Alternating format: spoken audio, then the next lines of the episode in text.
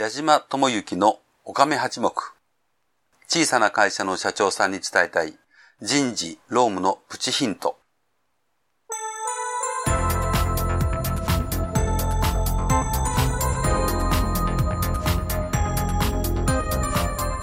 矢島智之のおかめ八目。小さな会社の社長さんに伝えたい人事労務のプチヒントは、中小企業の社長さんに会社を良くするヒントをお伝えしたいという思いでお届けする番組です。中小企業の社長さんにとって人事労務ほど難しい問題はありません。そんな難しい人事労務について、労務担当の経験が豊富な社会保険労務士、矢島智之が、会社の外にいるからこそ見える意外な解決策や経営者が気づかない見方をお伝えしていきます。こんにちは。社会保険労務士の矢島智之です。えー、今日は中途採用のヒント第3回目、面接とは何か？というテーマでお話ししたいと思います。面接とは何か？今更何言うんだよと言われるかもしれませんけど、えー、実は私、中小企業の経営者の方と一緒に面接をさせていただくことは珍しくないんですが、そんな時にですね、中小企業の経営者の方、どうも面接を間違えていらっしゃるんじゃないかと思うケースが多々ありますので、えー、もしかして間違えていらっしゃるといけませんので、面接とは何かというテーマで少しお話をしてみたいと思います。まあ、採用試験というのはですね、必ずしも面接に限りませんので、例えば作文ですとか適正テストとかですね、そういうことも加えておやりになられてもいいと思うんですけども、ほとんどの企業で面接をしないで試験だけでやってるっていうことはありませんのでね、面接は100%どこの企業さんもおやりになられます。まあ、その面接の中でですね、私はあの、大手企業さんの面接で何を見ているのかということを、え大手企業さんからお伺いしたことがあります。で、実は中小企業さんとですね、大手企業さんとでは、面接の時の視点がかなり違うような気がします。えー、例えばですね、実際に面接の場面を見ててですね、えー、こんな質問していいのかなと思う質問をされるケースがございます。えー、例えば、我が社への志望動機は何ですか？などということを経営者の方が、え応募者に質問してらっしゃる。大変失礼なんですけども、そんな時に本当のことを言うとお考えなんでしょうか？当然ですね、応募するわけですから、面接していただける方に喜んでいただける答えをするのは当たり前なんですよね。自分の評価が下がるような答えをする応募者はいません。まあ、いれば来ないわけですから。えー、じゃあ面接で何を聞けばいいのかということをまたご質問が出ると思いますが、あの、先ほどのですね、え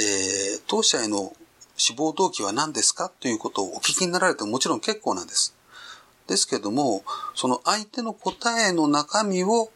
聞くのではなくて、相手の答え方を見る。まあ、それがあの面接試験なんですよね。例えば、えー、あなたは、えー、現在の政治課題のこういう問題についてどう思いますか？というふうに答えてですね、どれくらいのスピードでその答えが返ってくるのか、どのくらいその中身が充実した答えが返ってくるのか、まあ、そういうことを見ていただきたいわけですよね。で、ですから、あの、まあ、面接にあたって必ずご準備をしていただきたいのは質問シートです。で、あらかじめ聞くことを決めておかないと、その場で何を聞こうか考えて、えー、しまいますとね、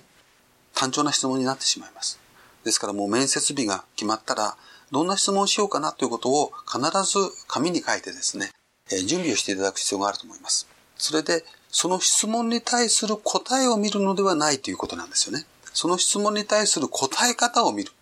答えに対するそのレスポンスですとか、喋り方、例えばニコニコ明るく答えたとか、えー、おどおどとして答えたとか、えー、質問に対して、えー、返事がすごく遅かったとかですね。まあ、そういうことを見るのが面接試験だとお考えください。えー、まあ、例えば、まあ、あどういうんですかね、えー、ご住所のこととか、お住まいのこととか、家族構成とか、まあ、実は聞いてはいけないことまで聞いていらっしゃるケースまであるんですが、まあ、ここまで行くと論外なんですけども、えー、様々な、えー、質問をしていただく、まあ、相手が予想もしていないような質問をしていただく。で、その質問に対して、えー、面接に来た応募者がどのくらい、その、臨機応変に対応できているか、丁寧語とか謙譲語とかですね、えー、敬語の使い方等についてどうなのかとか、そういうことを見ていただくのが面接だということです。えー、決して質問に対する答えの中身を聞くものが面接ではないということをお伝えしたいと思います。まあ、そのためには面接の時にですね、楽しい雰囲気づくりとか、えー、応募者がリラックスできるような状況を作り出しておくということは、えー、必要だと思います。あまり、その、面接官がずらっと並んでですね、えー、怖い顔して応募者を睨みつけているような環境の中では、なかなかいい答えは出てこないかもしれませんよね。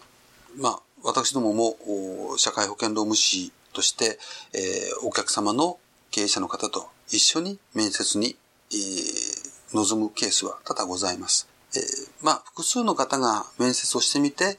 え、最終的にその複数の方の意見を合わせてみて、え、評価をするというやり方がやっぱり公平だと思いますし、よく見えてるんじゃないかなというふうに思います。まあ、そんなところでですね、社会保険労務士を導入してみるというのもいいかもしれません。えー、まあ私どものお客様ですと、必ず面接の時には私にお声がかかるというお客様も何社かございます。まあ大変それは難しい、テーマをいただくわけなんですけども、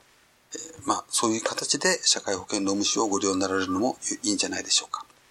え、今回までで、え、中途採用についてのヒントについてお話をさせていただきました。え、次回からはまた別のテーマでお話をさせていただきたいと思いますが、間近に迫ってまいりましたマイナンバー制度についてお話をしたいと思います。え、中小企業のマイナンバーに対する対応方法についてというようなテーマで、えー、また3回から4回に分けてお話をさせていただきたいと思っております。えー、ありがとうございました。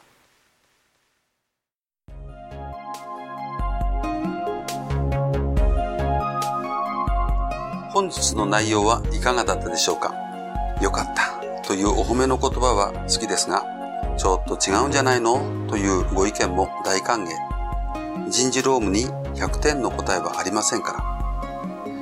この番組では感想や質問などを受け付けています。また、矢島と番組をご一緒していただけるゲストも大募集しています。矢島社会保険労務士事務所のサイトにあります、